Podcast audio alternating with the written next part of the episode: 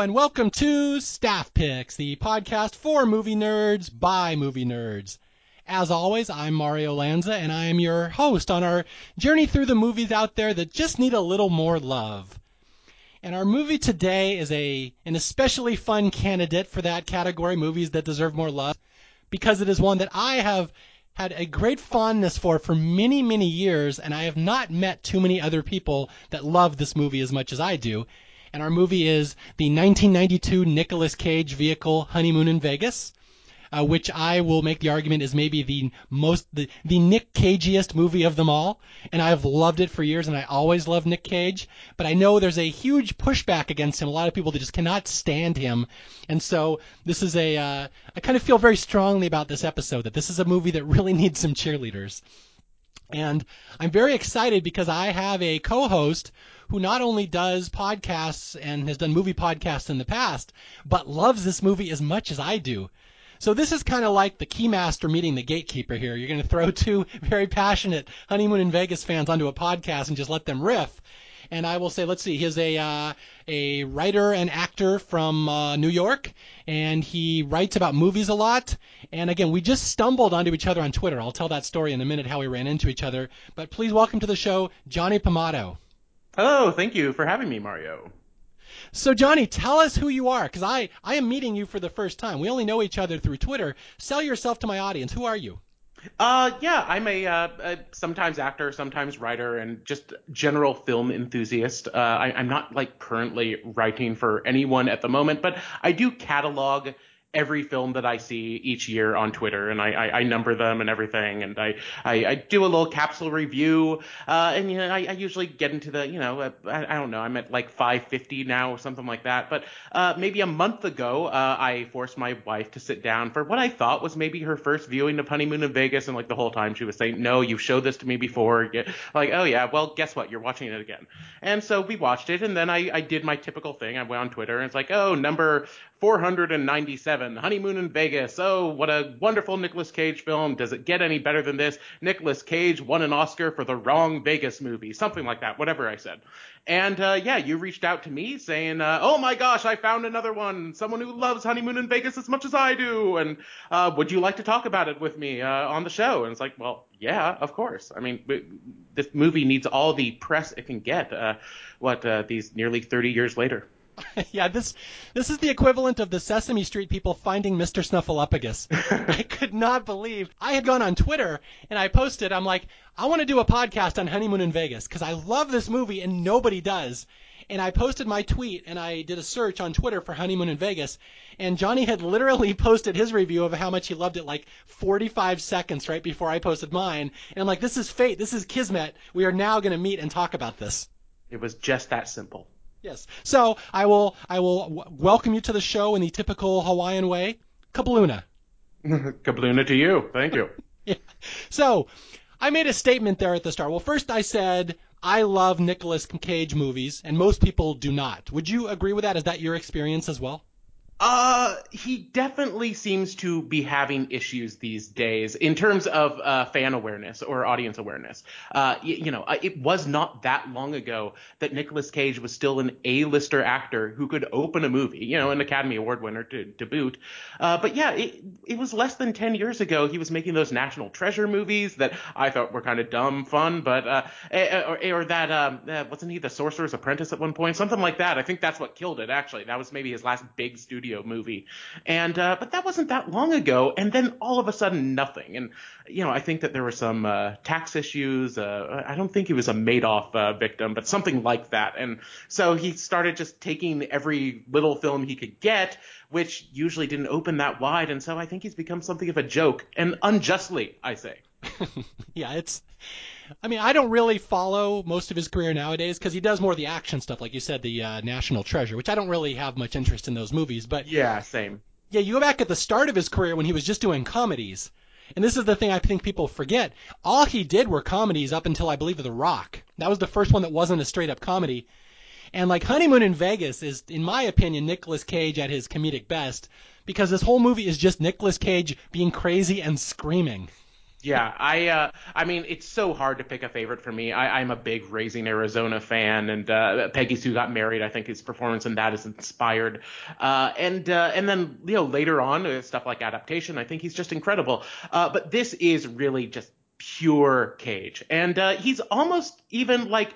It's almost not his movie. I think he gets third billing below James Caan and Sarah Jessica Parker. Like, he is the, yeah, it's sort of crazy. It's coming off of, I guess Moonstruck was maybe 2 years before this. I want to say this might have been the first time I saw Nicolas Cage where I was aware of him. I had seen Moonstruck already. I don't know if I'd already seen Peggy Sue Got Married, but I had seen him, but he hadn't made that much of an impression on me, or I didn't recognize him as like this guy, this entity that he is. But this certainly made it clear and ingrained on me for quite some time. So you hadn't realized that he's crazy yet? I hadn't. Yeah. I hadn't seen Vampire's Kiss yet. You know, that had already come out, but I discovered that later. It's like, oh wow, this puts everything into perspective. But yes, in this, and he's so lovable in this too. He's deranged and crazy, but he's also your hero, which doesn't always line up. The craziest Nicolas Cage performances are not always the ones where he is the protagonist. But this one, he truly is. Huh, that's interesting. I hadn't thought about it. But yeah, this movie in particular, Honeymoon in Vegas, like you said, he's playing the everyman, which cracks me up. And he even says in the movie, I'm Jack Singer, I'm everyman. I'm like, really, Nicolas Cage? Yeah. That's like, I think back to the movie, you know, The Dead Zone, the Stephen King movie, The Dead Zone? Oh, sure, yeah. Yeah, that he wrote that, and Stephen King's point in that movie was that it was about everyman. It could be any person in America that gets this gift. And he named his character John Smith to point out what an everyman he was. And then they go out and they get Christopher Walken to play everyman, which I've always loved. And that's the equivalent here. We're going to have the everyman is just Nicolas Cage with his crazy bug eyes screaming. Although I was going to say one thing of that, it's really, I didn't realize that he was third billed in this movie. I didn't realize he wasn't that big a deal, because this is one of those rare movies that I cannot think of anybody else starring in it and it would be the same movie. Yeah, same. And I also, when I, you know, rewatching this and doing some research, I was looking like, what was the alternate casting for this? Because, you know, Nicolas Cage, not yet huge. Maybe he wasn't the first choice. I'm guessing like James Caan, you know, maybe they were looking at like Al Pacino or someone also pretty big at the time for that. Not that I would ever trade James Caan for anyone in this movie. But I couldn't find anything. And it's like, yeah, I always like to play that what if game of like, oh, who could have been in this? But with this, I don't even want to think about it because everyone is so perfect. It's it is the peak of Sarah Jessica Parker as far as I'm concerned, and it's the sort of most lovable and friendly performance you ever got out of James Caan. And then yeah, it's the perfect balancing act for Nick Cage of that manic craziness and also the sweet romantic lead.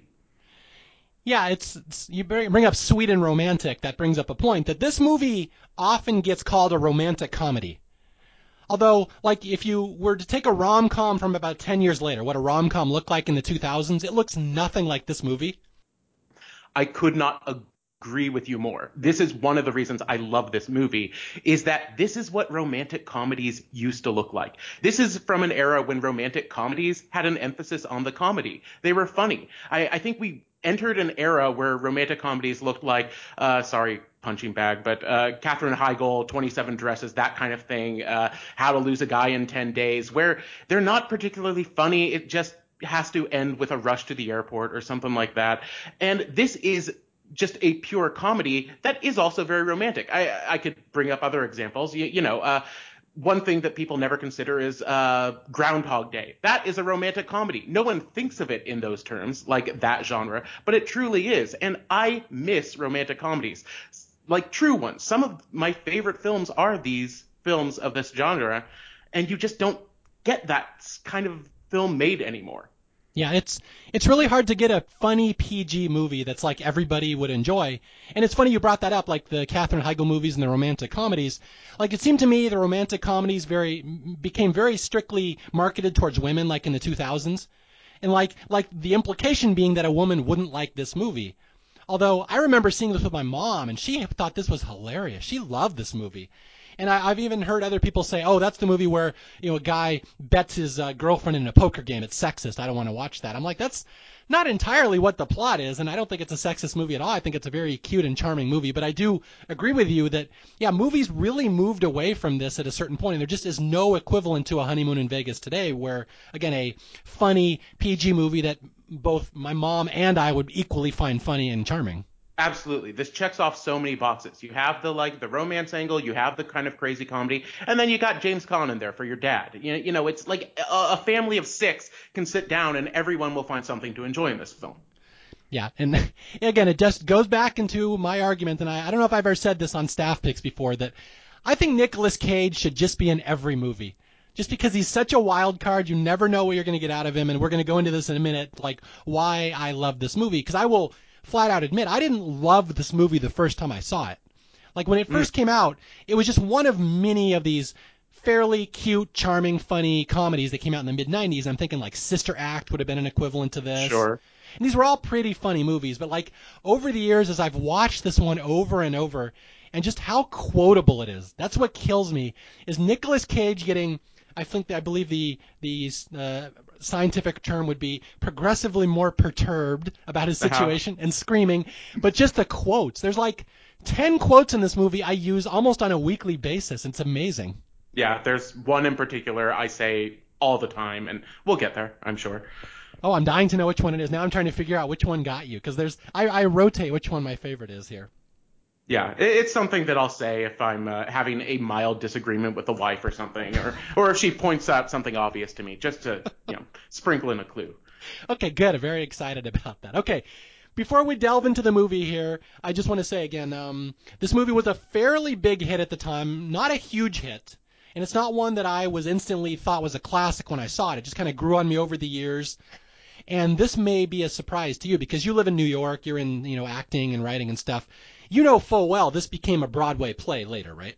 I did, and I saw it. I was going to talk to you about that as we got further down the line, but yes. And not just that, but it was adapted and directed by Andrew Bergman as well. Like, that is a rare little gem that you get to have, is that the actual person who made the film adapts his own work, which is refreshing.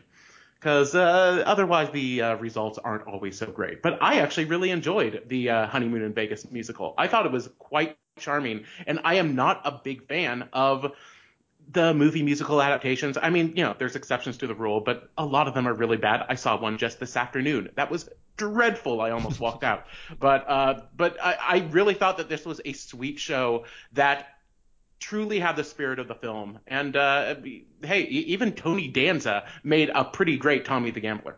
Okay, I was going to ask. I didn't know, because this is how much I know about Broadway, is that I was Googling pictures of Honeymoon in Vegas this afternoon to put on Twitter, and that's when I discovered this was also a Broadway play. So I had no clue. So, okay, but my second question is, I don't want to get too far into this.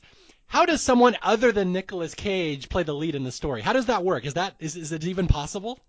I will say, as much as I did enjoy the musical adaptation, the guy who played him, I think his name was Rob McClure. Oh, no, that's wrong. He's a Rob. There's a lot of Robs on Broadway. He's on Broadway right now in Beetlejuice. This is like his thing, and he's about to do the Mrs. Doubtfire musical. This guy exclusively does movie musical adaptations, apparently. He was very nice. He was good. He did not have the sort of manic side that Nicolas Cage has. He played him a little sweeter, a little gentler. Like you know, Betsy was almost the dominant force in the relationship, and he was the meat guy. You know, kind of I'm too nervous to get married. Oh, what will my mother, the ghost of my mother, think? And then you know, he kind of comes out of his shell. But he was not bad. He was okay. But that's the thing. I guess I would fault him even more if he was really trying to be Nicolas Cage, if he was like doing some of the same line readings and such like that. He made it his own without ever coming close to eclipsing Cage. Okay, yeah, because this is just one of those I cannot – like this is like trying to picture The Mask without Jim Carrey. Like that's trying to picture Honeymoon in Vegas for me. And again, like you said, the inflections. Like Nicolas Cage makes up his own line inflections. He makes up his readings. He puts the emphasis in a weird word. Always, yeah. All right, I'm dying to get into some of the quotes here, so we'll save that for later. Before we delve into this too much further, I want to say two things. The Bruno Mars cameo. It's one thing that has always amused me over the years. You're aware of this, obviously, right? I am aware of it as of today. And like I was going to say, I've seen this film many times. And one of the things that makes it so great is I feel like I see a new little thing every time I watch it. And today that thing was, two things. The Bruno Mars cameo that I didn't understand was a thing. And then Peter Boyle wearing a Les Miserables shirt. I don't know how I had never seen that before, but that made me laugh out loud. Yeah, for people who don't know what we're talking about with Bruno Mars, that the whole movie takes place in Las Vegas, and there's an Elvis impersonator convention going on the entire movie. And there's all these different variants of Elvis walking around Las Vegas. There's a black Elvis and an Indian Elvis, and I think there's female Elvises. Yeah. But my favorite is the little kid, he looked Indian. I don't know, you don't realize he was Filipino. He looked Indian when we were kids. Yeah. But my brother loved that. He was that was my brother's favorite character in this movie back when we saw it in 1992. My brother's like, little kid Elvis, that kid is amazing. He's like 4 years old. He's got a little sneer. He's got this big pompadour hair. And turns out 20 years later, oh, that became Bruno Mars. Yeah, that kid was going places. Who knew? Your brother, I guess. Yeah, well, my brother went places too. But yeah, Bruno Mars, apparently when he was a little kid, was a professional Elvis and Michael Jackson impersonator. So they just yanked him. Yeah, they yanked what he was already doing for a living and threw it into a movie. So I just thought that was a cute little thing. That's one of the beauties of the Elvises in the movie, up until the jump at the end. I feel like most of them in the film are just cast from Vegas. These are real Elvis impersonators. They're performers. I mean, most of them have the singing chops, the ones that you hear perform. So that's always nice. This is a great Elvis movie too. Whether you're a fan or not, like this is sort of the quintessential tribute, I would say. He's just everywhere. Almost every film almost every song on the soundtrack is an Elvis song. It is the ghost haunting this film. Yeah. And I'm glad you brought that up. That's the last thing I want to say before we go into the plot, is that the soundtrack of this movie is one of the greatest movie soundtracks ever made. And if people may not know, again, this movie doesn't really register on most people's radar, but it's all Elvis songs. And the chapters in the DVD menu are all Elvis titles, song titles. And every one of the Elvis songs is a cover. So it's not the original version. It's usually someone like Billy Joel or Dwight Yoakam or like Trisha Yearwood. I think she's in there. Yeah. There's a bunch of singers covering Elvis songs. And I will fully admit, I'm an old chunk of coal that I still keep some of my old CDs around. I didn't convert everything to digital. I have like 10 CDs left from the 90s, and there's one that I could never bear to throw away, and that's my Honeymoon in Vegas soundtrack. I still have it. I know it's clicking around somewhere in the cabinets of my parents' house somewhere. But yeah, it's amazing. Would you agree one of the better soundtracks you've ever heard in a movie? Absolutely. I mean, it's memorable. It's not just randomly cherry-picked songs thrown in, or it's like whatever they could license. Like, there is real thought that was put behind this. And yeah, you could have just thrown actual Elvis songs in there. But I like the element of the covers is that you're hearing these other voices throughout. And it changes the tone. When you have a Sarah Jessica Parker sequence or something, it's sort of nice to have a female singing a Elvis song in the background. Gives it a little romance element. Mm-hmm. Yeah, and I will say this. I know this is blasphemous a little bit, but I think some of the covers are better than the Elvis originals. Hey, I don't know. You might be right there. I am not a huge Elvis fan. It's certainly influential. And one of the reasons I love this film is because kind of secretly my favorite era of Elvis really is the fat old Vegas Elvis. Like I love a lot of Elvis's music, but I generally hate most of his movies. The ones I watch regularly though are his documentaries, his concert documentaries at the end of his life. That's the Way It Is, and the other one, whatever it's called, Elvis Live in Vegas. That's not the title. Don't look it up. But yeah, and like, so that is the kind of tone of this film. It's that Elvis. It's the old, washed up, over the hill, fat Elvis. And that's who all the tribute artists seem to be revering. I mean, he hadn't been gone that long at this point. What, maybe 15 years? Not even? Yeah, 77 through 92, 15 years, yeah. Right on the nose. All right, so I think we've sufficiently set up this movie. And just to give a quick overview, it's about a guy goes with his goes with his fiancée to Las Vegas to get married. He loses very big in a poker game and is forced to hand over his fiancée to a professional gambler as the payment. And we'll get into that, and we'll delve into, is this actually a sexist movie or not, which I have a strong opinion. I'm curious what you're going to say. Yeah, I don't know. I don't know. We'll get into that. Okay, so here we go. Are you ready, Johnny, to delve into? And then some. Yeah, all right. Kabluna, here we go.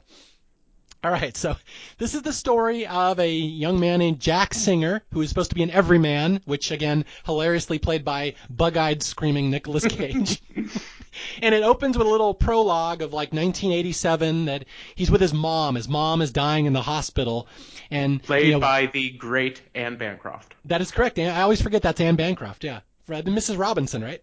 Yeah, it's one of yes, and one of many little connections to the Mel Brooks oeuvre in this film. Yes, because of course Andrew Bergman, we should say, wrote the original screenplay to Blazing Saddles. Is a good friend of Mel Brooks's, and I have seen Mel Brooks live several times. I see him interviewed a lot. He recycles anecdotes constantly. I never hear him say something I haven't heard him say 10 times before. But one thing he will frequently say is that this is one of his favorite comedies ever. Ah, good. I see. I'm glad I have good taste, because I knew for years I was defending this movie and nobody else did. So I'm very excited that Mel Brooks is in our corner here. Oh, yeah. Big time. Yeah. And you were saying, for some people who may not know this, this movie has Mel Brooks connections. Explain who Anne Bancroft is in relation to Mel Brooks. Oh, of course. Well, Mel Brooks was married to Anne Bancroft for decades, up until her death just 8 or 9 years ago. And her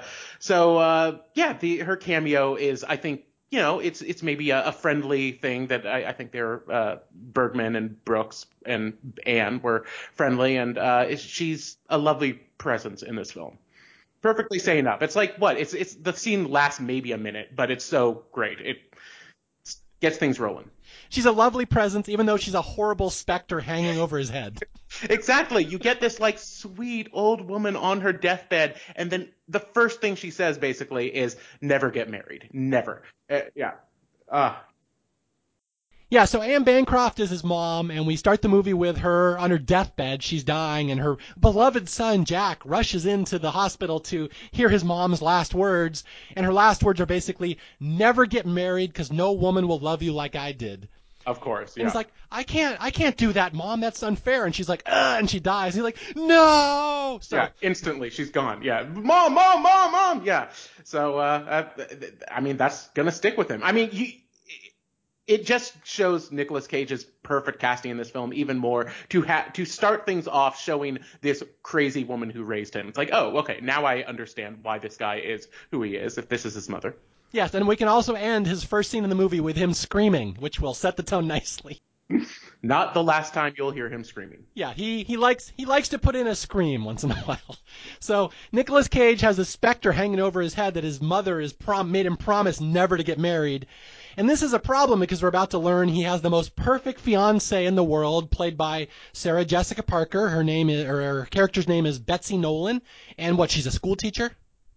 Yes. Although I do want to point out quickly before we get into that, it's worth noting immediately after him screaming, you get another sign that you are watching a 90s movie in that you are watching an animated opening credits. That was like a staple in the early 90s, especially, City Slickers and the like. And it always just makes me happy when I get to watch a little cartoon at the start of my movie. Yeah, it's a very intricate opening credit sequence. I always watch it. I'm like, wow, they spent a lot of time on this opening credit. It's like a whole little cartoon. Yeah, I wondered if it was because, like, in the early 90s, it was kind of the height of that, Spike and Mike animation festival era. There were a lot of animated shorts, like, being shown theatrically, and I don't know, maybe they were all just getting jobs this way. But it's always a nice little perk. I can't believe someone referenced Spike and Mike Animation Festival on my podcast, because I used to go to that thing all the time, and I've never known anybody else who did. Oh, no, I loved it. Yeah. Okay, so Jack Singer is a private investigator in New York, and he investigates cheating spouses. So all day long, he follows wives and husbands around that are cheating on people, and this reinforces... And already, that's all you need. Like, I mean, that's a movie right there. Nicolas Cage, private investigator, investigating cheating spouses. I mean, I'll watch that for 2 hours. You don't even need the Vegas stuff and any of that. But, fortunately, we get more story. But, hey, I mean... if you're ever going to spin this off, Nick, I mean, I'm take my money. So you're saying the Vegas subplot is just a spin-off of the regular movie? Well, we've already seen the spin-off. I guess it's just a testament to I'll watch Nicolas Cage do anything. You know, just give him any slightly eccentric profession and I'm there for it. Okay. So I should point out Sarah Jessica Parker. I don't know if we're going to talk about her much on this podcast, but if I recall, this was only like her second movie. And I remember she came out in L.A. Story and she played Sandy, the skating girl, and she was like this ditzy cheerleader. And like this was her first movie where she played like an actual grown-up, if I recall. Well, yeah, that's the thing. She was like a teenage actress. Like she was on Square Pegs and she was in Girls Just Want to Have Fun and Flight of the Navigator. But that was when she was like kind of vaguely awkward, teeny. I think that L.A. Story was the first time like she showed up and was like, look, I'm a woman and I'm wearing costumes to really emphasize that, if I can allude to her figure. But yeah, this was a pretty early, like, kind of headlining thing for her as like a romantic lead. Like even in LA Story, she's kind of the, sort of side antagonist, you know, the other woman, if you will. Yeah. And I do think she and Cage actually have really good chemistry in this. I think both of them do a great job. I totally buy their relationship. Absolutely. It's really well established in those early scenes where it just shows like, oh, what a great girlfriend she is. Oh, she'll, you know, make me a sandwich during my poker game and she'll do a little joke about my hand. And, oh, then I'll take her on my little outings where I'm tracking some guy who's cheating on his wife and she'll like help me tail him. It's just, yeah, you get the sense that they really care about each other and that she's a fun girl to have around. Mm-hmm. Yeah. And so, again, Cage's job or Jack Singer's job is he's a private investigator and he sees all these cheating spouses. So it is reinforced in his mind that marriage is a joke, that it's always a disaster. It never works out. People just hurt each other. And so this is between that and his mom's, you know, grim reaper hanging over his head, the promise, he just will not marry Betsy. And this is a problem because Betsy will only wait for him for so long. Yeah. And she's getting impatient. You have that scene where they're in bed together. Everything's great. She's like, oh, come here, you big boy.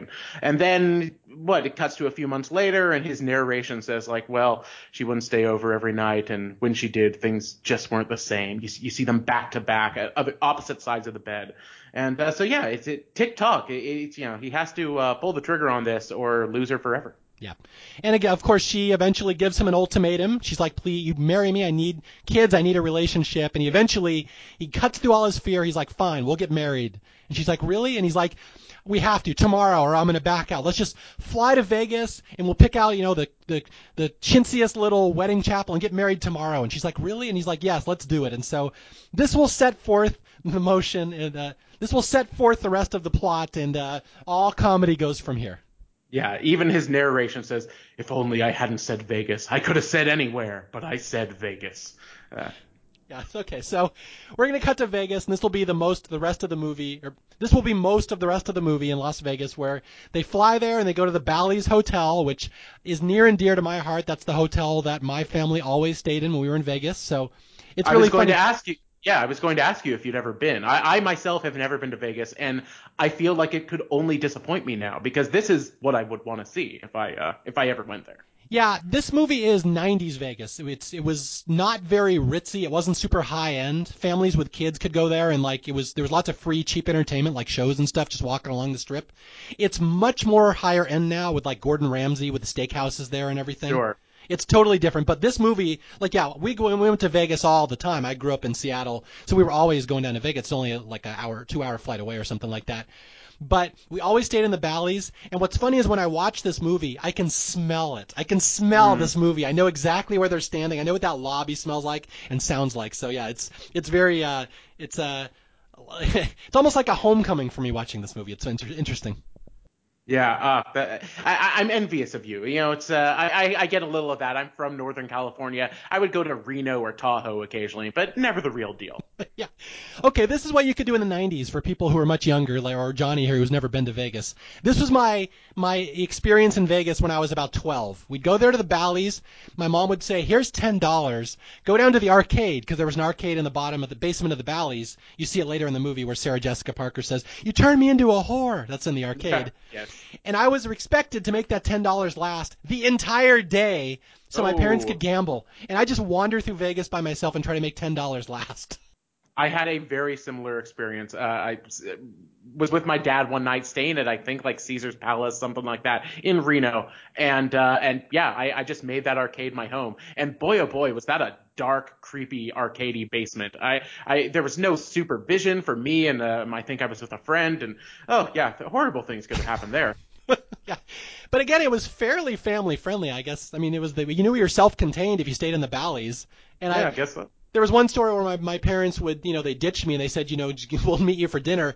And at one point, I know during the evening, like at midnight or 1 a.m, I was in the Bally's coffee shop getting some pie, and they wandered in and they're like, "Isn't that our 10-year-old son over there in the coffee shop?" It was a different time. We needed less supervision. Oh, gosh, yes. Yeah. So anyway, we're in Vegas now, and Jack and Betsy are there to get married, and Jack is still petrified.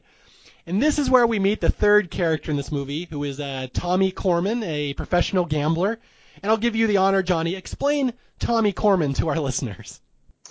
Tommy Corman, well, this is a really interesting thing. James Caan plays this old school Vegas gambler who, he's already looking around the city and maybe not recognizing everything that he once loved about it. Like he sees it changing. I would hate to imagine what he would think about it today.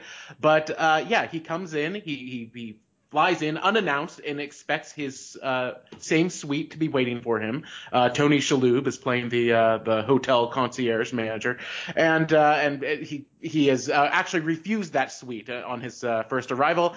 And he says, "You get me my suite. You get my suite." And Tony Shalhoub says, "The king of where is it? It's the president of Brazil. President of Brazil. That's it. I knew it was either royalty or someone up there."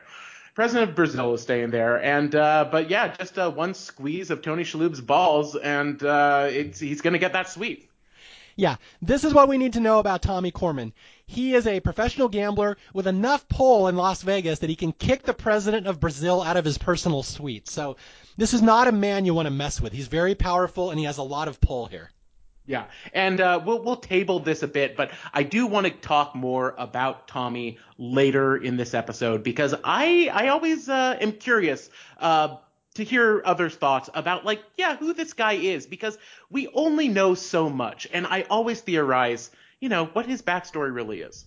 Yeah, it's I will give you the short version. We'll talk more about it later, but it's interesting that Tommy's character tends to change in the movie depending on how they need the story to go. Absolutely, yes. Things get a little dark later on. And, he's not dark at the start, but he becomes dark later. Yeah. And he has a lovable sidekick as well, Johnny Sandwich. Okay. And I always forget his name.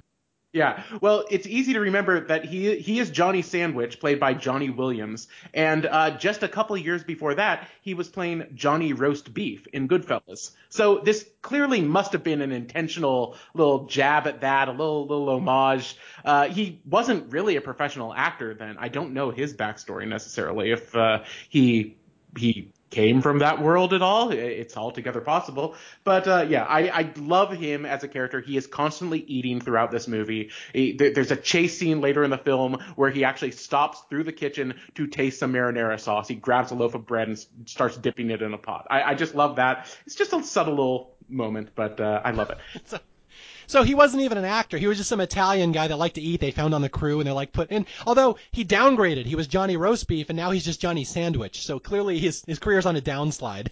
Well, Johnny Roast Beef, you imagine, he was heavy in the mob. And this guy, I don't know, a little cuddlier, a little nicer, just a sandwich. Yeah. And then a couple years later, he plays Johnny Hot Pocket. Oh, really? Yeah, there you go. So Tommy Corman the gambler is wandering around Las Vegas, and he sees Betsy. He sees Sarah Jessica Parker, and she's at the check-in desk with Nicolas Cage. And lo and behold, she is a dead ringer for Tommy Corman's dead wife. That apparently Tommy had this wife that he loved and doted on, and she was the love of his life. Yeah, Donna, just like Richie Valens, Donna. Mm-hmm. And she died. She died of skin cancer because she went outside in the sun too much. She died at a young age. Yeah, she had an amazing tan, always by the pool. Of course, Vegas, 110 degrees in the summer or higher. And yeah, she probably looked amazing, but she died of melanoma, which is not usually movie-friendly cancer. There's not a lot of melanoma in movies, but she died of melanoma, and I just love that line when he's wistfully talking about her to Johnny Sandwich and says, Should have got her out of the sun. It's so, I mean, it's sweet and sad, but it's also really funny. Like, God, if only I gotten her out of the sun. I think that's a whole song in the musical. Yeah, Las Vegas in the summer is no joke. You will die. That's what I call old person killing weather. You do not go outside. But yeah, it's and he's very sweet. Tommy Corman's very sweet at the start of the movie that he really loved his wife, and he's so wistful. And when he sees Sarah Jessica Parker, it drives him insane because they're like twins. They could be twin sisters. And this is where he concocts a plan. Like, I want to get with that girl, and I got to get her away from that schmuck who's over there screaming Nicolas Cage. And so this is where we concoct the plan, and where the crux of this movie comes in is that Nicolas Cage or Jack and Betsy are going to go get married, and Tommy will detour them slightly by saying, hey, before you get married, how about we do a friendly little poker game? Yeah, a poker game for new guests. That's a common thing because, there's just a few new guests that come into Vegas every day. And, just a handful of them get invited to the top floor for a friendly poker game. Yeah, a few red flags there. Yeah, although I should point out that Nicolas Cage and Betsy have shelled out for the Alibaba suite, which is basically the Rain Man suite. So they're in this huge penthouse, and they get a little invitation slipped under their door. And what I love about this movie is that Jack is cocky. Because, Jack plays in a game back in the city. I play a weekend poker game. So, these are just some yokels, some small town people that all just hustle out of some money. It'll be real easy. Yeah, I'll take these rubes. I'll be back in 2 hours. Yeah. And Betsy's like, I don't know if this is a good idea. Maybe we should get married. He's like, nah, I'll just – look, they're even going to comp me $1,000. There's no way I can lose. So, long story short, let's go into how he loses. Yeah, so I guess it's unclear. Is everyone in the room in on this? You have some other good character actors here. You have Seymour Cassell at the table, who is all business. Let's play cards. Keone Young, who you would later see in shows like Deadwood and stuff like that. He's very recognizable. And so they're all around this table, and I think that they all must be, friends of Tommy's, right? So they all know what's happening. And Tommy sets it up so Nicolas Cage is, made comfortable, or Jack is made very comfortable in. Oh wow, he's doing pretty well, and he almost leaves pretty early on, but he convinces him to stay. It's like, here, I'll give you an extra 1,000 in credit. Come on, it's fun. If you win it, you can pay me back, and if you lose it, no hard feelings. So, but then he really starts to play well. Starts to play a little too well. Like, one of my complaints about this is that, not a complaint, but one thing that's always struck me in this film is that they're always a little too accepting. Like, Betsy does at one point say, like, I think the game is fixed, but Jack doesn't ever accuse him of that. And it seems so obvious. He gets this straight flush. He has a straight flush to the Jack. I love that, mixed line reading there, like straight to the Jack. But he has it, and then Jimmy Kahn flips over his card and says, to the Queen. And that gasp of air from Cage, that pan in on his face, like, oh, it's just perfect. What I love about this scene in particular is I don't know how to play poker. I'm really hapless when they do card scenes in movies like gambling and stuff. Yeah. And like I've seen rounders, and I don't know what's going on in rounders. It's confusing to me because I just don't have a background. But the way they explain it in this movie, like I'll use the parlance of Nicolas Cage, any yokel can figure out what's going on because they explain it very well. That basically Nicolas Cage has what he thinks is an unbeatable hand, and they even explain it. And then James Caan has his hand that's slightly more unbeatable, just barely. And Nicolas Cage, I think Sarah Jessica Parker later says it was like 3,000,000 to 1 that he would beat him on that hand. But like you said, Nicolas Cage never suspects that it was fixed because I think it's because he has overconfidence because he plays in a game and he does not have any concept that someone could outplay him. Yeah, exactly. That hand is virtually unbeatable, and which he repeats again and again. Yes. And when he says to her, he says it's an unbeatable hand. She says, well, not entirely unbeatable. He says, my favorite line of this whole film, or at least my favorite line reading, like, hey, I know that now. He practically sings it. It's just, and as big as he gets throughout this film, I think that's the peak. It never gets bigger than that. It's just so chef's kiss beautiful. Nicolas Cage singing a line for no reason. Yeah, and as I alluded to earlier, if I am ever in a disagreement with my wife and she points something out to me, I have been known to shout out in response, "Yay, I know that now," because I just can't not. Okay, we're actually not even to that scene yet, so we'll set that up in a minute here. But it's I love it. Okay, so Nicolas Cage loses it. He has a straight flush, and he loses because James Caan has a better straight flush. And all of a sudden, this pot that everyone thought was a joke, this little joke, poker game, is now up to $65,000. And Jack has nowhere near that money. He's been borrowing money this whole time, and he thought he was so confident that this was a joke game, he didn't realize he was in that much to a professional gambler. And he's like, "Oh my God, I just lost." And again, there's a running joke throughout the movie that you can't lose poker with a straight flush, even though Jack does that.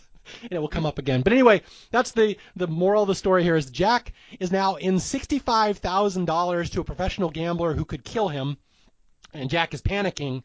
And this is the one thing I wanted to bring up that a lot of people say about this movie. Oh, that's the one where the guy bets his fiancée in a poker game. And that's not true at all. That's not what happens. No. Yeah. Not at all. No, this is, it's all part of Tommy's plan from the start is like, I am going to get this guy in such a bind that he will have no choice but to grant me a request. And it's his casual suggestion that like, hey, maybe we call off the debt. Just let me spend a weekend with your wife. A very gentle and reasonable request. He plays it. And Jack is having none of this, but he's also in a complete bind. He has no money. He has no parents to give it to him. Betsy even says, "My parents can't pay it." So what is he to do? He has no options at this point. Yeah. Okay, one thing before we get to – Nicolas Cage will be screaming the entire rest of the movie, and we'll get to that in a second. I forgot to point out one cameo in the poker game, and this is one that a lot of people don't know. You may not know this. I'm guessing you're probably not a sports guy, like a college basketball guy. College basketball less so. I dabble a little in the sport world. Okay, there's a famous basketball coach named Jerry Tarkanian who used to coach, and he was the coach of UNLV, University of Nevada, Las Vegas at the time. Very distinctive face. He looked like a hound dog, and he was always chewing on his white towel. He always had a white towel in his mouth. Oh, so is he the guy eating the sandwich repeatedly? That's the guy. Yeah, there's a guy in the poker game. That's Jerry Tarkanian, and he's always eating either a napkin or a sandwich. It's kind of an homage to him. So I just want to throw that out there for people who might know that. Interesting. I was trying to look up everyone who was at the table because I had forgotten that Seymour Cassell was in it until I saw this last month. I was like, oh, is everyone someone of note? And to me, just the name didn't mean anything to me. But I did note that this guy is always eating a sandwich. It's I don't think it's because he's a bad extra or something. This is clearly planned. But he has a great face. Yeah. And here's the irony is that there's a character named Johnny Sandwich in this movie, and it's not the guy who's repeatedly eating a sandwich. Exactly. Okay, so Jack has been given the ultimatum. Either you owe me $65,000 or just as a gentleman, let me spend the weekend with your fiancé. And Jack's like, no. He's like, there's no way my girlfriend would do this. And the gambler's like, yeah, I kind of think she will if she loves you because you're in trouble if you don't. So now comes the comedy for the rest of the movie where Nicolas Cage has to go explain to his girlfriend what happened and how she is now the chattel property of Tommy Corman the gambler. And I love Nicolas Cage in the scene, the body language of him just staggering out to talk to her. He looks like a boxer who's just been through 10 rounds. He's punch drunk. He's like, how the hell am I going to have this conversation with Betsy right now? Yeah, you really feel for him. He is totally in the wrong. He doesn't know that he was cheated, so he thinks he's in the wrong at least. And but he's up against a wall. He can't do anything to make this better, so he just has to beg her of this, which it's God. It's simultaneously hilarious and really sad. You feel for him. You want to just shake him and say, oh, the game was fixed. Come on, guy. Man up. And But he does ask his bookie friend, half bookie, half dentist in New York, is this guy for real? Is this guy serious? And once he says the name, Tommy Corman, it's like, oh no, oh God, dude, this guy's up to $65,000 to Tommy Corman. It's like, oh yeah, you are lucky if he's giving you an out, so you got to take it.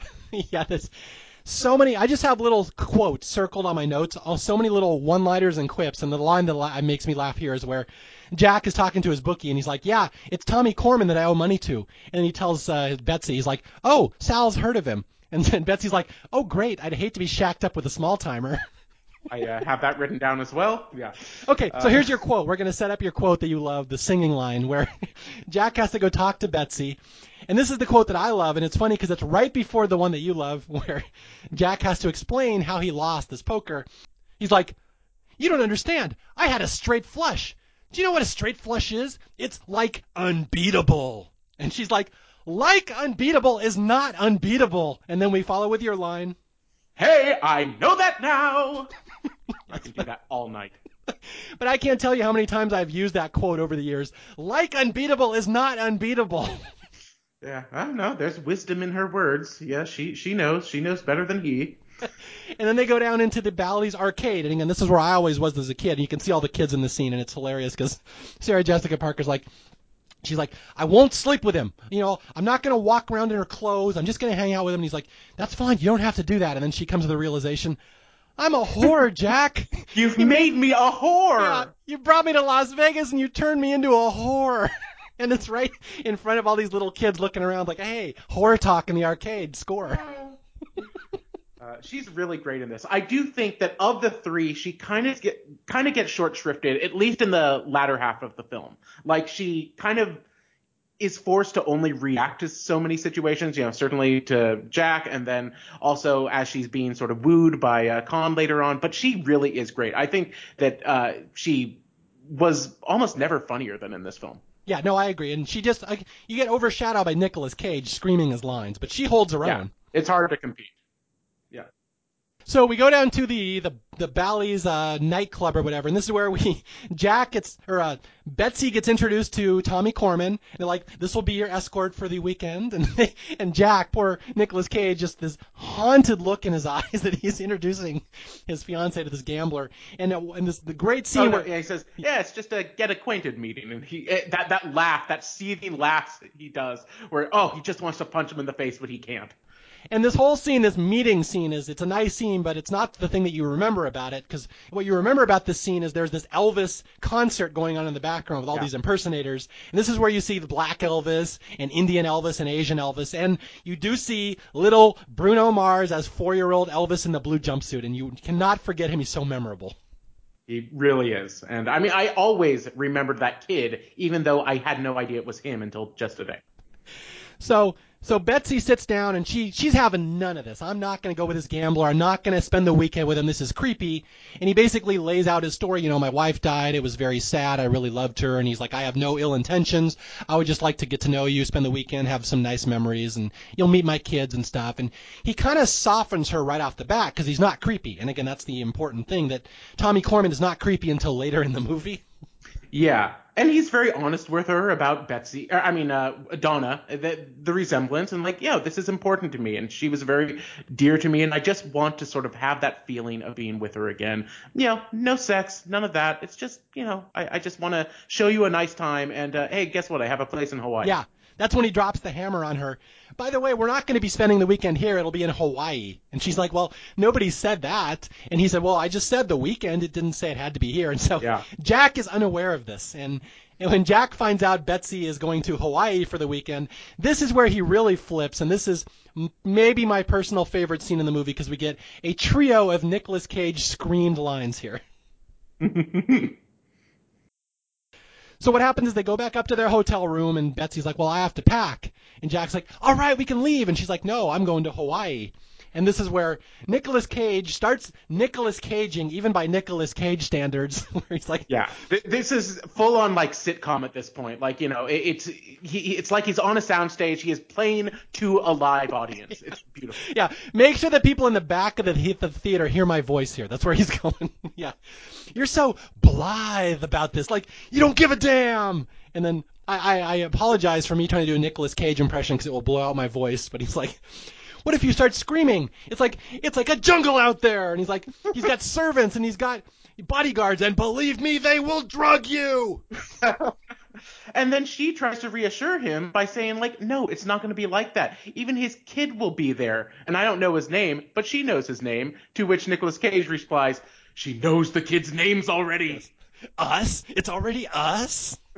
Yeah. That's the movie that wins. This is the scene that wins me over and has always made me quote this movie, because we're just Nicolas Cage overacts crazily in this scene. So you can't call it overacting with Nicolas Cage. If anything, it's either just right or maybe you go a little bit bigger. I don't know. Just give it a try for a take. Come on, Cage. It's just called acting.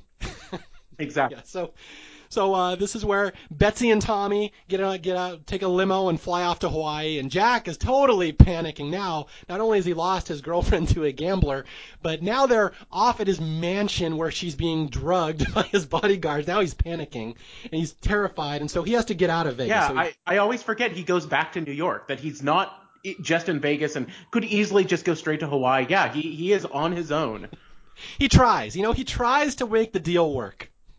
Yeah, he goes back to work, to which he is only distracted by this client, which I forgot to mention earlier. Another way you can tell you're watching a 90s movie is you have Robert Costanzo in there as this middle-aged man who is convinced that his wife is having an affair with Mike Tyson.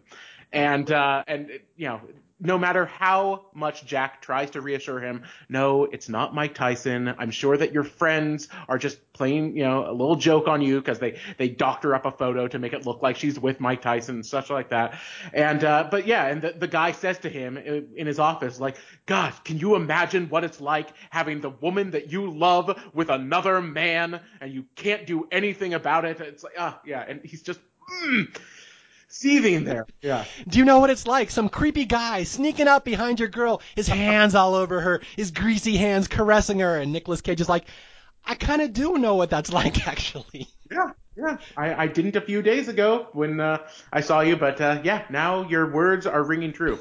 I always think when I'm watching this movie, like, that there's going to be a moment where he's in Vegas and he's going to see Mike Tyson in a little cameo with the guy's wife. Like, it would be too much. It would be too big, but it's almost that kind of movie where you can almost throw something that ridiculous into the fold where it's like, oh gosh, maybe he wasn't crazy.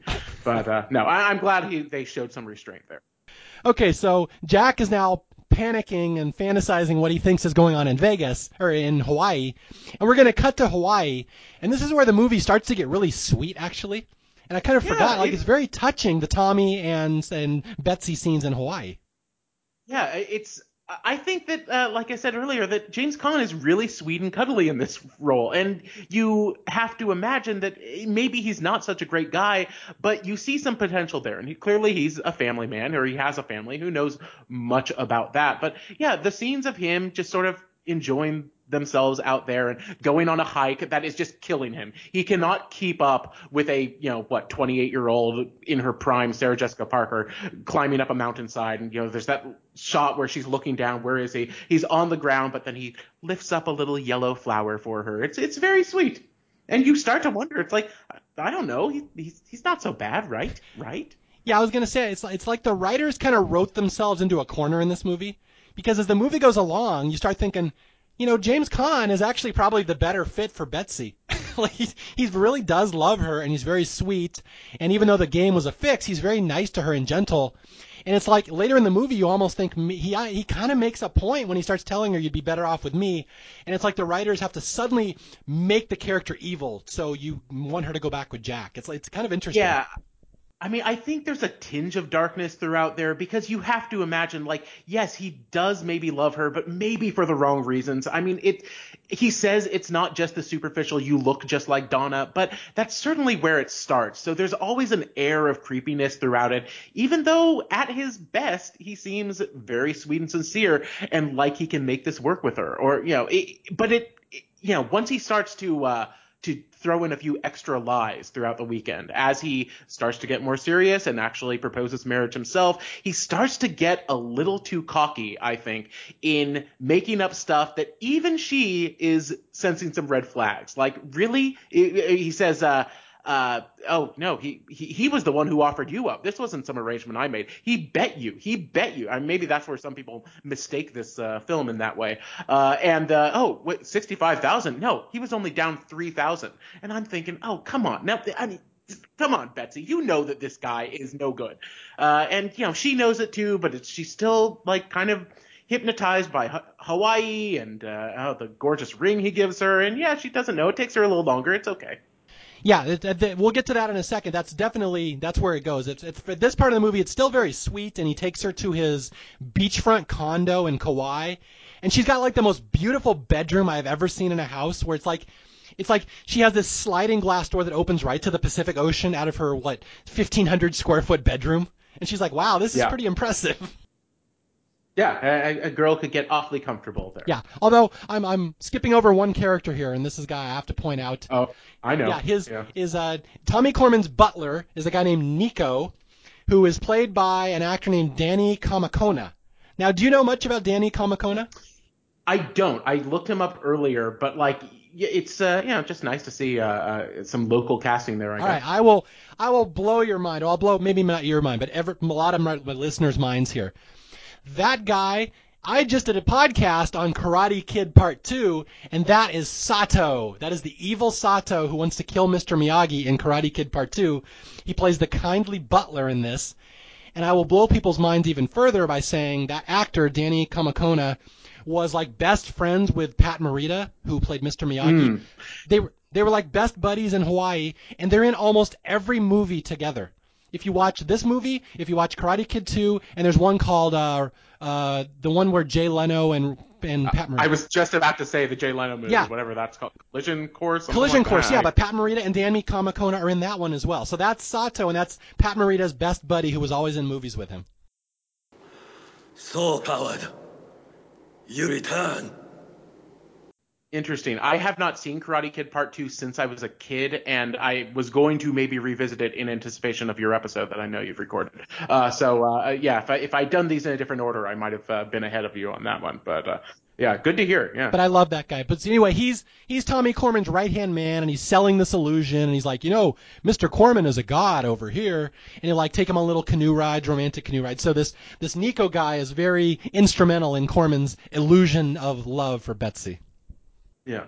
Yeah, I mean, he's laying it on pretty thick, and everyone is playing a part. Everyone is there doing their thing, and it's very effective. You can – it's not totally out of the realm of possibility that she is being sincerely seduced by this guy. So as she's being sweetly seduced by the most beloved – the most benevolent rich person ever in Hawaii, Nicolas Cage is going crazy back in New York, and now he decides, I have to go to Hawaii to find her. I have to head this off because he's terrified that he's going to lose her. And here we go, yet another Mario favorite scene in Honeymoon in Vegas where Nicolas Cage screams at the phone operator where he's calling up. Yeah, he's calling up. He's like, yeah, I'm looking for a T. Corman or a Tommy Corman in Kauai. And he's like, where? There's sections of Kauai? I have no idea. Which I love that, sections of Kauai. Yeah. So anyway, he's not having the greatest of luck, and he's just watching the news, and, as 90s movies would go, surprisingly, he sees them on the news because they're at Mount Kilauea on the other side of the island has erupted. Tommy and Betsy are going to watch it erupt with his kids, and Nicolas Cage happens to see them on the news. He's like, oh. Well, I would like to point out that as a New Yorker, I will often turn on the news, and they will have stories about volcanoes erupting in Hawaii. It's very common over in New York because not much is happening here, I tell you. Okay. Now, have you often seen the love of your life who is on a mission with another man on the news when you watch that? Oh, that's just pure coincidence, but thank God it happens. So anyway, he sees them. He's like, oh, my God, they're in Kauai. That's where they are. They're by Mount Kilauea. So Jack immediately goes to the airport, and he's going to fly to head them off. And this is where, again, I hate that I keep saying this, another Mario favorite scene in this movie where Cage erupts at someone where he meets Ben Stein. Yes, well, again, it's a 80s/90s movie. You have to have Ben Stein there doing his Ben Stein thing. I'll let you explain this. Well, let me just set it up that I believe this is the number 2 greatest Ben Stein movie moment after the, of course, Ferris Bueller one, but this would be my second. I think I'd agree with you on that one. I don't know, Ben Stein, a little lower in my eyes in recent years, but he sure was great in those films. So there's a very long line at the airport to get to the ticket counter, and this is pre-internet. You can't just click and make a reservation. You either go through a travel agent, remember those, or you have to go to the airport and buy a ticket in person. And Ben Stein is at the front of the line asking every possible variant of question he can for his flight 3 weeks from then to his nephew's wedding. Is that it? Or bar mitzvah? I don't know. Yeah, bar mitzvah. And And so Nicolas Cage is at the back of the line saying, like, oh, don't you see? There's people here. And he goes up and is like, you're not even flying today. And then it all culminates with, you know, he's causing a scene. You know, they are going to have to do something to this man yelling in the line at the airport, to which he says, what are you going to do? Put me in airport jail? Which, it doesn't get much better than that. I think that was my brother's all-time favorite movie quote. He used to quote that endlessly. Like if someone threatened him, he's like, then what? You're going to arrest me? Put me in airport jail? And of course, this is pre-9/11. Now we all know, oh yeah, there's airport jail. Yeah, they've got those. But back then, it was an innocent time, and the thought of airport jail was so absurd that you needed Nicolas Cage to scream it to emphasize that point. Although it's a very populous scene because he yells at Ben Stein to get your ticket. What do you say? He says, get your goddamn ticket and move on! And all the people in line applaud. So it's one of those lines in the movie theater people would have applauded for him sticking it to an annoying guy in front of the line. Please, sir, if you don't get back on... Then what? I'll be arrested, put in airport jail? Just get your ticket and move on, okay? Get your goddamn ticket and move on! Yeah. It is nice that at least Jack has someone on his side in the scene. It's not just that he's the crazy guy yelling at Ben Stein. Like, everyone knows, no, Ben Stein is the villain of this scene. He deserves everything he gets. That's right. Someone should take that guy's money. Oh, people remember that game show. Oh yeah, the Jimmy Kimmel win Ben Stein's money. Oh good, wow. I apologize for the 5 seconds of silence I gave you to that, because like it had completely slipped my mind. But oh yeah, I used to watch that all the time. That's okay. I pull more references out of my butt than a proctologist, so that happens. so anyway, So he's flying to Vegas. He's flying to Hawaii. He gets his ticket, and over in Hawaii, of course, now Tommy's really putting the moves on Betsy. That he's basically tells her that he loves her, and you're wasting your time with that loser Jack who doesn't even want to get married. He's like, I could give you all this forever. I'd treat you like the best woman ever. Like you'd never have to worry about anything ever again. I would throw myself in front of a train for you. And he kisses her, and like she doesn't turn him away because she's getting kind of torn now. She's starting to buy into this, and so it's nutcracking time for Jack. He better get here pretty quickly because she's starting to buy into this stuff. Yeah, she is kind of hypnotized by all of this. She does start in this film as like kind of a it's too crude to call her crazy, but yeah, she is ready to get married. She really wants to get married, and she comes so close to it. And when that's taken away, it's crazy to think that like, oh, it's a completely different person that you just met. But he is doing this like full seduction of what do we think that Jack and Betsy have been together for, like 4 or 5 years or so, at least, yeah. And all of this, the whole course of their relationship is playing out with Tommy in like a couple days. And he's really good at it, and she's starting to get convinced, like, okay, maybe this is what I want. I can't remember. Is this the moment when she – oh, no, it's too early before she says, like, I want children. I'll want children very soon. Like, she is really going for it. But, yeah, it's understandable. But as nice as Tommy is being during all of this, he is another side of him behind the scenes is he is becoming aware that Jack is on his way. And he has people in various airports. He has people like around the island who he can use to, keep him away, to play in his favor. And here we go with one of them. And unabashedly, I will say The Karate Kid is my all-time favorite movie, so I'm very excited to see Mr. Miyagi show up here. So if you've ever wanted a trivia question where Pat Morita and Nicolas Cage share movie scenes, where Cameron Poe from Con Air meets Mr. Miyagi. There it is. And Pat Morita's first, like, kind of truly comedic role since, when he was on Happy Days, I guess? Like, he's really funny in this. It's just a few brief scenes, but I love him in this film because I do think that after Karate Kid for a while, he really got typecast. And if he wasn't actually playing Mr. Miyagi again in one of the many Karate Kid sequels, he was playing someone like Mr. Miyagi. And it's nice that this guy is just a sort of bum taxi driver in Hawaii who, maybe is on the take with the local well, I don't know if we want to call him a gangster, whatever Tommy is exactly.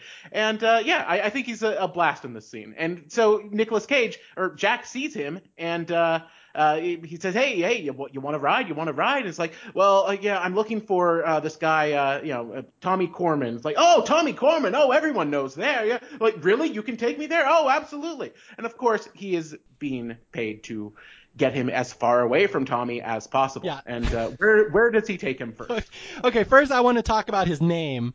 If people don't remember this movie, that Pat Morita plays a guy named Mahi, named after the fish. Yeah. But it's the other thing is that funny that you said that Pat Morita got typecast as Mr. Miyagi.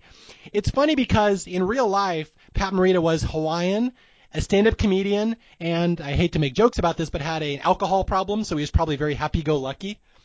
So I'm guessing Mahi Mahi is the closest he ever played to playing himself in a movie. I'm guessing this is what he was like.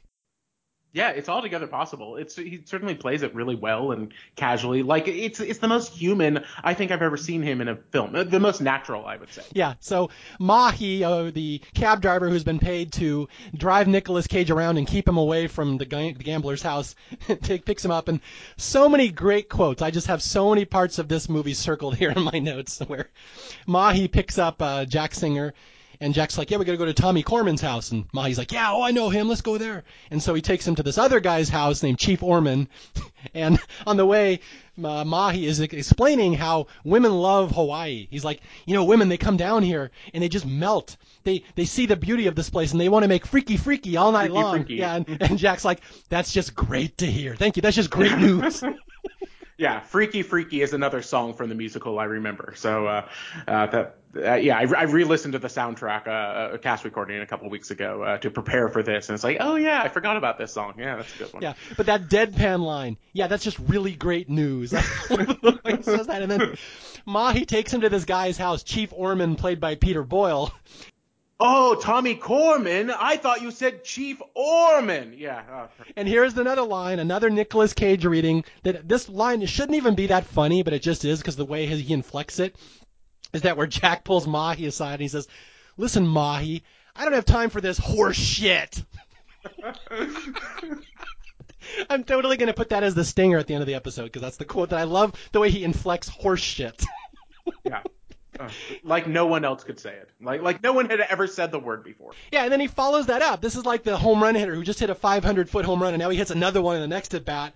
The very next line, like Mahi's like, "Oh, we can't insult this guy Orman. He's got a lot of influence on the island." And this is maybe one of my favorite lines in the movie, where Jack says, "Influence? He lives in a shack."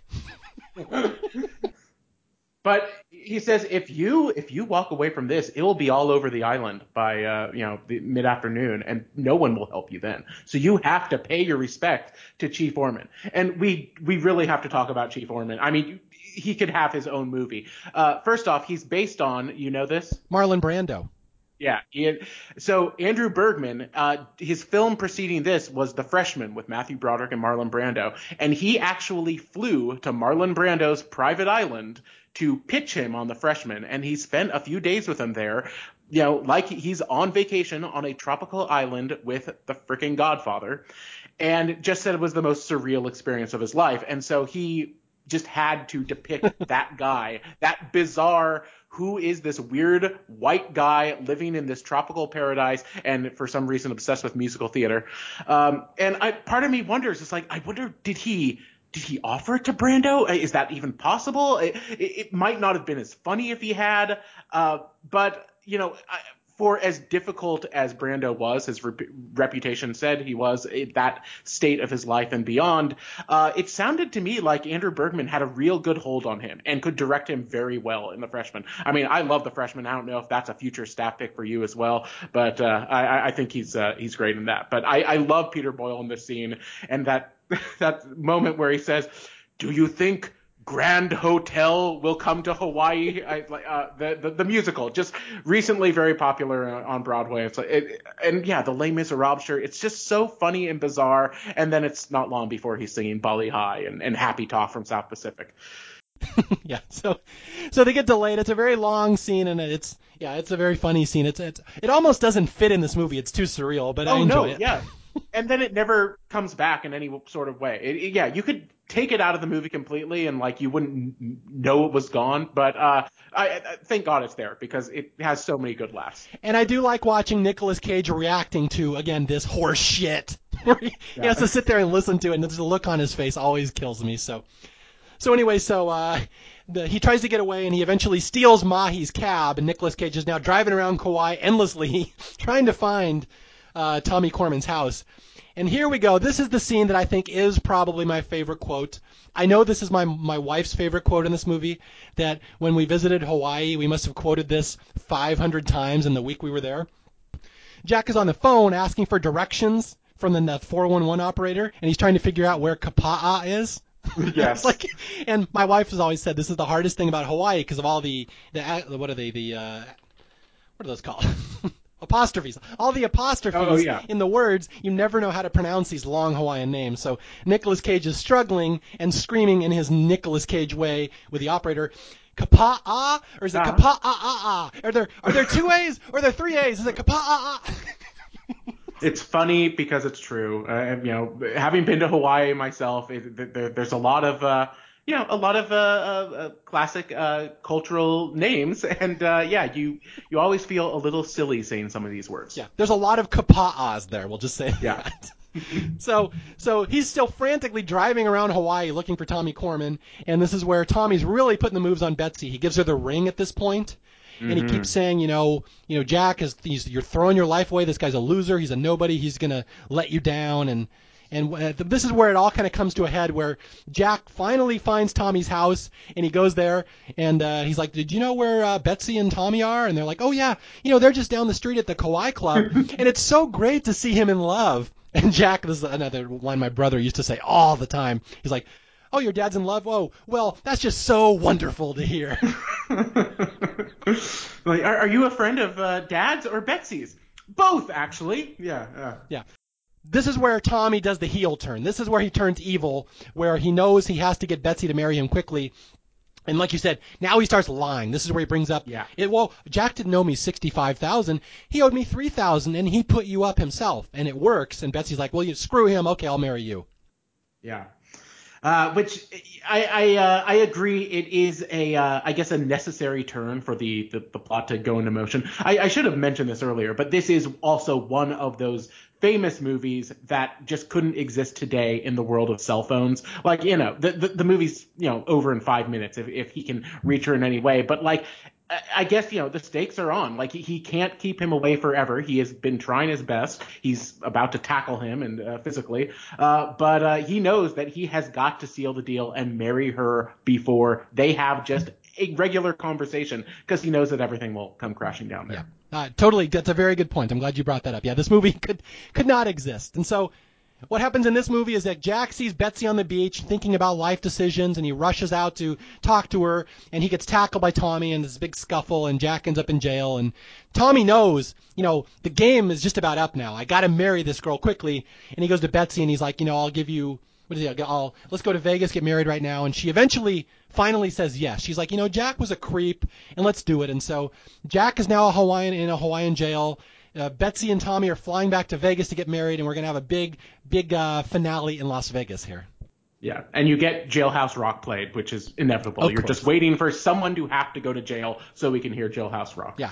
Okay, I'll let you lead up to the finale here, but I got to talk about one scene here where Jack gets bailed out of jail, and he goes to see Mahi, Pat Morita, out in front, and Pat Morita has dropped the charges. He's not going to, press charges for stealing his cab, but Mahi has some words of wisdom for Jack. And this isn't that funny a scene on paper, but it's one that my brother... But the response is priceless. Yeah, my brother and I still to this day, 30 years later, quote this endlessly, where one of us will give someone advice that means nothing, and the other one will quote Honeymoon in Vegas, where Mahi says, let me give you some advice, Jack. He says some phrase in Hawaiian, and Mahi's like, it means always have the good words come out of your mouth. And Jack thinks about it for a second, and he's like...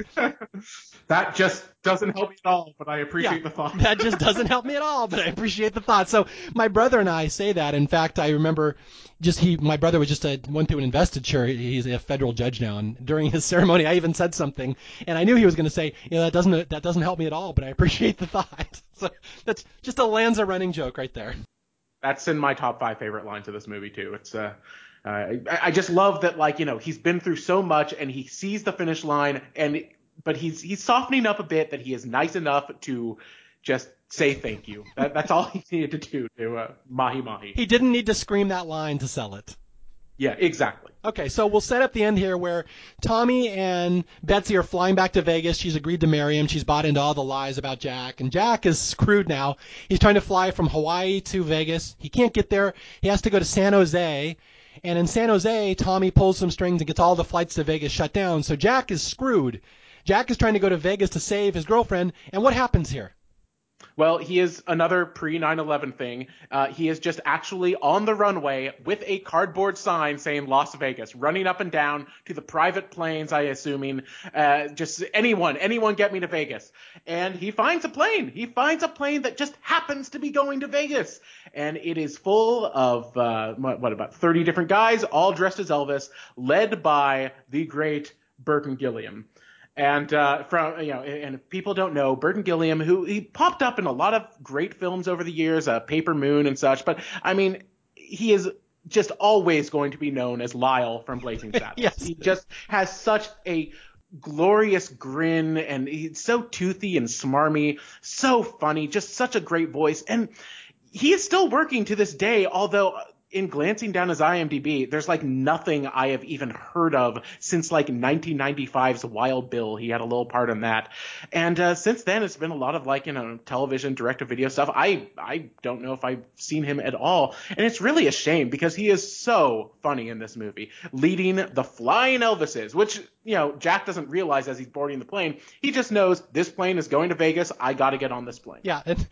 Okay, I'm going to talk about Burton Gilliam for a second because I did a Staff Picks episode on Blazing Saddles, and I love that movie, and he, I think, is the funniest guy in that movie.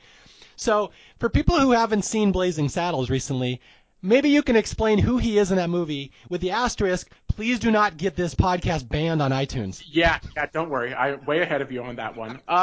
He is, the sort of foreman of the building of the railroad, and he is overseeing the, fairly recently freed slaves, and uses some pretty horrible words to describe them. But he also does it with such a grin and such a demeanor that you can't hate him too much. I mean, he's pretty bad, but he's also part of the famous bean scene around the campfire and everything. And he's just full of great one-liners, or even the lines that aren't funny in and of itself. They're funny because he says them, like, "Ooh, how about we get Mongo after him?" Like stuff like, you know, it just. His demeanor is so perfect, I've been a fan of his ever since I saw that movie at age 6 or whatever it was, and he's hysterical. And yeah, this is a perfect little role for him too, where he's just all smiles, all grinning, and we're going to Vegas, and Jack doesn't find out until he is on the plane exactly how he's getting there. Yeah, he's on a plane of skydiving Elvises, and they will be parachuting into Las Vegas. So that is how Jack will be making his appearance to stop the wedding, and he's terrified. He doesn't know how to skydive, and all the parachuters are messing with him. They're telling him to pull different strings. And there's a great line here. Again, Burton Gilliam, such charisma. Like, I always wish he would have been a bigger star because he steals every scene he has ever been in, and he's got that voice.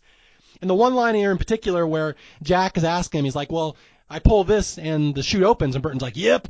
And Jack's like, is it foolproof? And Burton, I had to write this down because I had to get this word for word, where Burton says, well, as the king himself said, ain't nothing in this whole wide world foolproof, septin coupe de villes and hookers.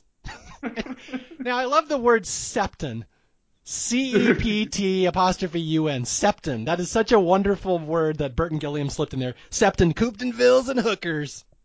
Yeah, exactly. I think that he could make quite a few conjunctions and contractions with words that we've never heard of, but in his voice, it's like he's inventing a new language. Yes. So back in Vegas, Tommy's there, and he's trying to convince Betsy to marry him, and now she's getting cold feet. She realizes, I'm really rushing into this, which you think she might have realized that before, but I guess for plot convenience, she has to suddenly realize it now. But Tommy starts getting really evil now, where he starts threatening her and grabbing her, and he says, I'll pay you $1 million to marry me. $1 million, and this is a year before Indecent Proposal. Yeah, this movie gets no credit for being the first movie that someone makes an indecent proposal, but yeah. But yeah, so he's like grabbing her and she's trying to get away and he's like, do not disrespect me in the lobby of the Bally's Hotel. That would be very bad for you. So Tommy's turning straight evil here to get you to root against him, which you and I both brought up does not fit in his character with his character earlier in the movie. I would say they had to give him a heel turn to make you not want him to succeed. It doesn't fit, but this is what I was alluding to earlier is that, so I want to ask you this, like, is this actually who he is? And has this whole movie, we have just been seeing this softer side of him. I guess my question is, like, is this guy actually dangerous? Like, he's referred to as a gambler, like he's an old school Vegas gambler. But we all know that if you were a gambler in that era of Vegas, you at least knew people. And yeah, do we think that Tommy is a gangster himself? Do we think he has killed people? I don't know the answer to that. I go back and forth. My personal opinion is that he's not dangerous at all. He's just a lonely old gambler. And I've known, maybe not personally, but I've known of people like this. And they're not mobsters. They just gamble and they win a lot. And their whole life is gambling and they're kind of lonely. So I don't think he's dangerous at all. I think they really screwed his character here just because they wanted to make him evil. I don't think this fits with his character. Yeah, it is unfortunate because you don't want to end this movie seeing him as a villain. He's an antagonist, perhaps, but he does kind of get a little too dark toward the end. And I don't know. I will say this about the musical adaptation. He's a little cuddlier towards the end, and I think, end that show with some nice feelings. Maybe it's just because the great Tony Danza was playing him. I don't know, but it's a sweet little turn that he gets at the end, a little signature farewell. Yeah, and I will say in the movie that you think he makes his evil heel turn here, but at the end of the movie, when Jack is going to parachute in and save Betsy, Tommy immediately gives up. He's like, well, they're in love. I can't win. So he's not that menacing, really. He gives up once he realizes I'm out of my league. I can't win. So he does kind of have a little salvation. And I actually think that's kind of a sweet moment. He does come a little around where he says to Johnny Sandwich, he's like, it's over. It's over. He jumped out of a plane. Like he admits defeat. And I want to say, I don't know if Khan plays it this way exactly, but I want to say he almost respects Jack a little more in that moment. Like, wow, he really went for it. And, he admits defeat. He lost fair and square. I mean, and fair and square despite all of his efforts to play things unfairly. Game respects game, I believe is how they phrase that. Yeah. Mm-hmm. So, the last part of the movie is Nicolas Cage skydiving out of his plane with a flying Elvis. It's a very iconic scene, and I do remember when they advertised this movie in all the promos and trailers, it was always that scene. We're the flying Elvises, Utah. This is the one scene. Exactly, which is a sort of a shame, is that, like, your great comedic set piece ending, how are you going to omit that from the marketing? Like, you have to tell people this is the movie where Nicolas Cage jumps out of an airplane dressed as Elvis. Yes. Which is, it's too bad, but hey, that was what it was back then. And I know it's the main reason I wanted to see the movie. And I was very devastated to learn once I saw the movie that it was kind of clear, like, oh, he's not actually skydiving. He's against a blue screen or whatever, and the camera's on him. He's too well lit. He's not actually jumping out of the plane, because even then, Nicolas Cage still new on my radar. He had this reputation, and certainly his character in the film, you want to see this crazy guy jump out of a plane. Oh, yeah. And so he doesn't do it for real, but whatever. I guess that's fine. I'm shocked he didn't do it for real. Like, if this was a later Nicolas Cage movie, he would have demanded that he got to do it for real. Exactly. I think, 10 years later, absolutely. Okay, so, that's the end of the movie, although there's a couple other iconic scenes happening at the end of the movie here. And one that I have to point out, and I will point it out specifically because my wife always points it out, boy, they sure make Sarah Jessica Parker bounce around a lot in that white dress up and down stairs. Well, the whole film, she is costumed, quite creatively in ways that really showcase her form. She wears a few nice bikinis and bathing suits in this film. And yes, we get her in full Vegas showgirl outfit, which is essential for the final shot. Well, even before the showgirl, she's in that they put her in a tight white dress with no bra. And the next 5 minutes are her running up and down stairs as many times as possible so she bounces. I'm like, that's got to be intentional. Yeah, they knew what they were doing there. I'm afraid to say. And I even remember Nicolas Cage hosted Saturday Night Live to promote this movie, and his whole monologue, I don't know if you remember, maybe I'm crazy for remembering, but his whole monologue was him talking about how amazing it was to work with Sarah Jessica Parker because she just has the most amazing breasts you've ever seen. And it makes like the rest of the cast feel uncomfortable. And I don't know, someone, Mike Myers, Dana Carvey goes up to him and says, hey, Nick, this is kind of weird, isn't it? It's like, what are you talking about? It's, it's true, isn't it? I don't know. It's been a long time since I've seen it, but that is pretty ingrained in my memory. I completely forgot about that, but you're right. That fits into the mythology of Nicolas Cage very nicely, that he's crazy. He is at that. Oh, okay, speaking of a trivia note, I want to give one little trivia note here that I love about this movie, is that this whole movie is about Elvis and Elvis stuff and worship of Elvis and Elvis music. And in real life, I don't know if people realize that Nicolas Cage married Elvis's kid. He married Lisa Marie a couple of years after this movie. Just a few years, yeah. It was very close, and I have to wonder. It's like, did they strike up a relationship because of this film? Did they meet at a screening and were like, oh, and here we have tonight Elvis's daughter? I don't know. It's very strange, and I mean, as that whole marriage was, if I remember correctly, it didn't last terribly long. Maybe a year. I don't know. Yeah, surprisingly. Well, because he never jumped out of a plane for her. That's the problem. I guess so. And also, while we're doing little trivia notes in this section of the film, we were just talking about Saturday Night Live. Did you recognize the voice of Don Pardo as the announcer introducing all the flying Elvises as they float to Earth? Oh, yeah. I recognize him as our brave Elvises, Jack Singer. Yeah, that's Don Pardo. Yeah, just... Well, it does always bother me that he does know Jack Singer's name. He's announcing them by name, which I don't think you would do for the show anyways. I think there's a lot of holes in the whole Flying Elvis's subplot, where I don't think that the skydiving team would take off from San Jose and fly all the way there. Usually you just take off from Las Vegas and then jump right there, whatever. And then also that he is introducing them by name, but also someone has given him the name of Jack, who was not scheduled to be part of this. It's amazing that they even had a jumpsuit on the plane that fit him. They had a spare just in case, but whatever. Why am I picking nits at the greatest moment of this whole film? You know what's funny is I wrote down those exact same questions. A, how did they know Jack was on that plane? Like, does Roy Bacon have some state-of-the-art PA system he can announce to Vegas who's on there? And then B, if they're the Flying Elvises of Utah, why are they leaving from San Jose? That doesn't make sense either. Best not to ask too many questions there, I say. Yeah. So anyway, Jack parachutes in, and they announce his name, and Betsy hears him, and she runs over, and she's like, Jack, it's you. And he's like, Betsy, I love you. And she's like, I know, I can't believe I fell for all his lies, and you jumped out of a plane for me. So they all get back together, and it's all happy. And again, Tommy just gives up. Yeah, he just kind of says that, and he jumped out of a plane.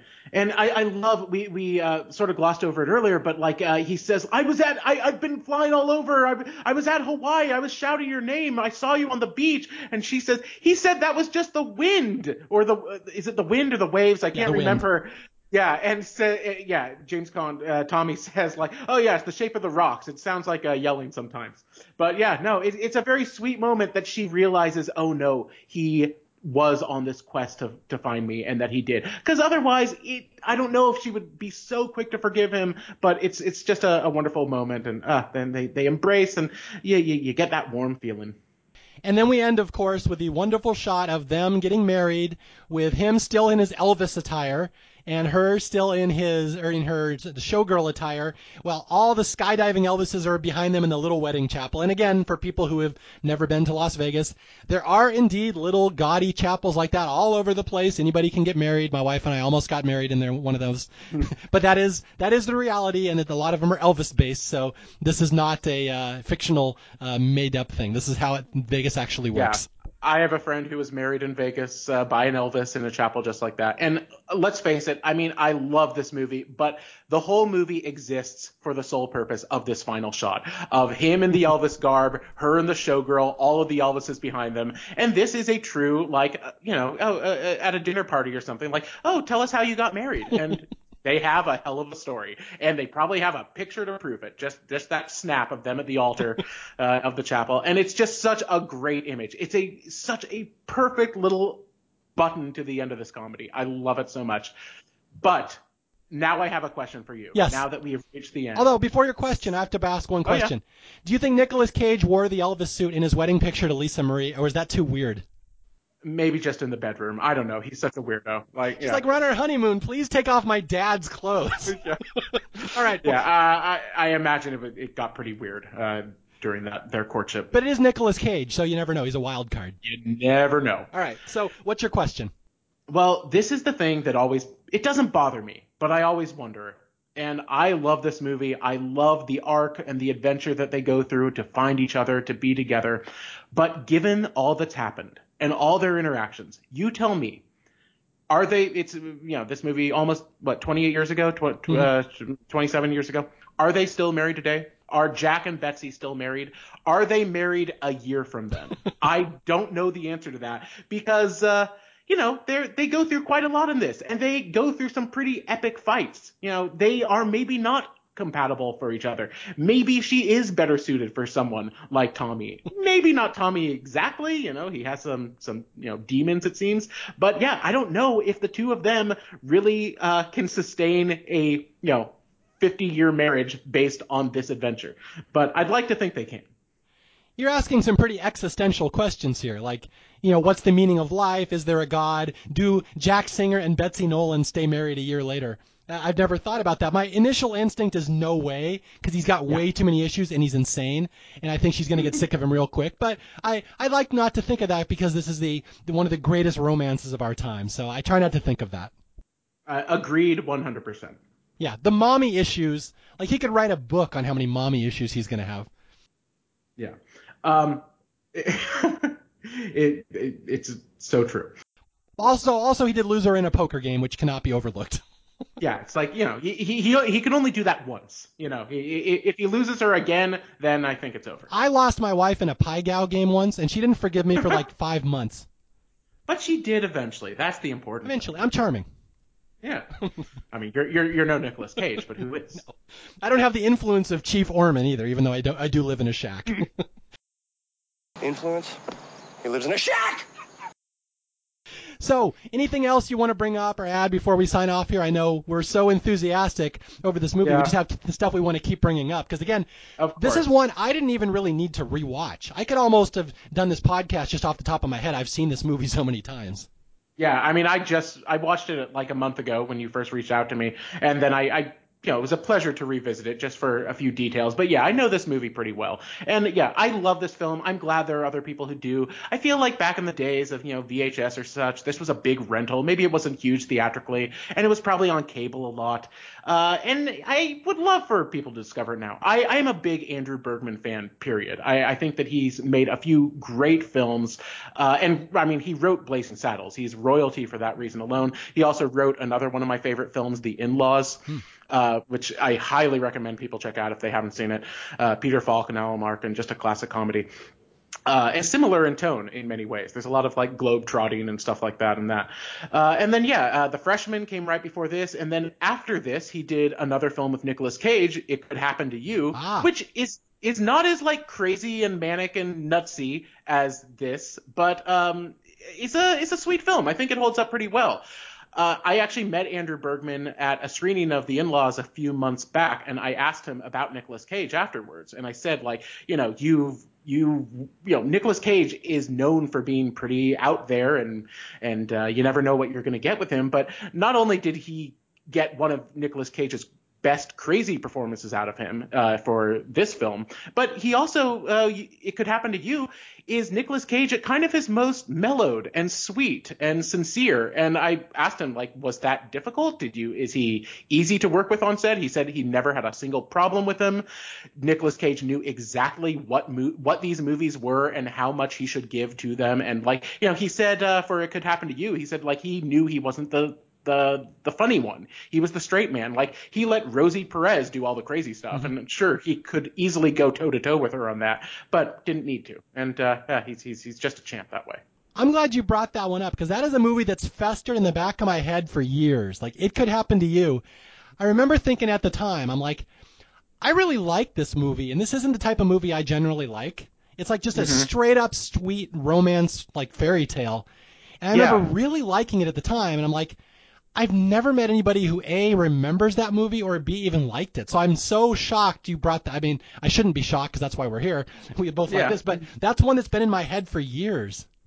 I will say it's worth revisiting because I don't think I'd seen it since the days of VHS until maybe a year or two ago. Mm-hmm. And I caught it on cable and I was like, oh, I remember thinking this is a sweet movie. And I will say it is also a lot funnier than I remember. Like it's not over the top or really broad comedy, but there's a lot of like really good little gems in that. And like, I think with this film too, you know, you have Peter Boyle, Pat Morita, people like that.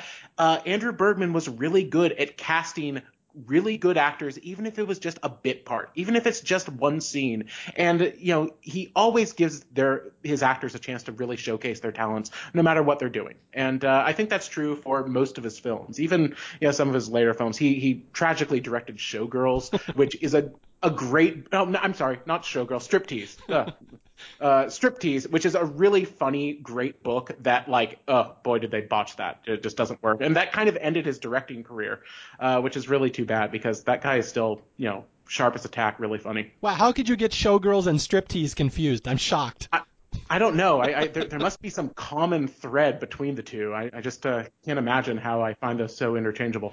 Yeah, well, now you've got me thinking about It Could Happen to You and how I should look that one because I want to have you back on the show again just because I think we have a fun energy together. And again, this was literally just two ships passing in the night, and I love when some of the podcasts work out that way because I've never talked to Johnny before right now, and it's funny. Like I feel like we've known each other forever. It's kind of funny. Well, just looking back at the canon of your episodes, I do know this. We at least have very similar tastes in films. So it's nice to hear. And yeah, I was completely unaware of your podcast until you reached out to me. And it's been a joy catching up on some of those episodes and just hearing your thoughts and gaining your sensibilities. That's cool. Yeah, it's Johnny, like when I met Johnny, we've been talking about this podcast for a while. He's been going through all my old Staff Picks episodes. And I can tell because my downloads go from 8 people to 9. So it's very exciting. No, but it's very cool listening to his thoughts and him picking out which ones he liked and things that he thought were good or bad about certain episodes. So it's been really cool picking up a new listener like this. So I just want to say thank you for stopping by and again for delving into a movie that I just feel so strongly about because there just aren't movies like this anymore. And like a movie, they don't all have to be important and serious and like a big deal. Just lighthearted, fun comedies. I really miss those from the 90s. Yeah, absolutely. You know, the 1990s really were the golden age of the, I mean, outside of like the classic era, but the golden age of the modern romantic comedy, back when you could have romantic comedy actually be comedic and funny. And yeah, they don't get much better than this, if you ask me. All right. And I think with that, I'm going to sign off here. I just, again, thank you for stopping by, Johnny. Sure thing. And could I add that if people would like to hear more films that I talk about and review, I do log all of my films on Twitter. Right now, I'm not currently writing for anyone, but you could follow me on Twitter at Pomatovich at Twitter, Pomattovich. On Friday, I'm going to be seeing like 17 films at the New York Film Festival, so I'll have a lot to say about all those. Oh, yeah, Johnny, I follow him on Facebook and Twitter. He's always posting. He does little mini reviews, just like a one-paragraph synopsis of what he thought of a movie. And I've actually picked up a couple ideas for Staff Picks episodes just from his little thoughts. So definitely follow him. Yeah, definitely follow him, and I'd love to have you back. And, again, thank you for stopping by. Yeah, I would love to. Thanks so much. All right, again, my name is Mario Lanza. This is Staff Picks. If you need to reach me, you can reach me at Twitter, at Mario J. Lanza, on email, staffpickspodcast@gmail.com.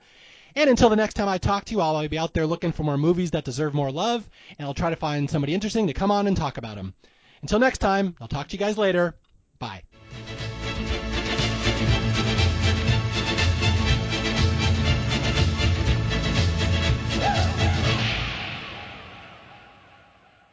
I still don't understand this. You went in there with $500, right? We had this whole discussion. I had a straight flush.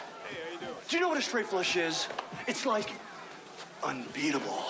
Like unbeatable is not unbeatable. Hey, I know that now, okay? Listen, Mahi, I don't have time for this horseshit.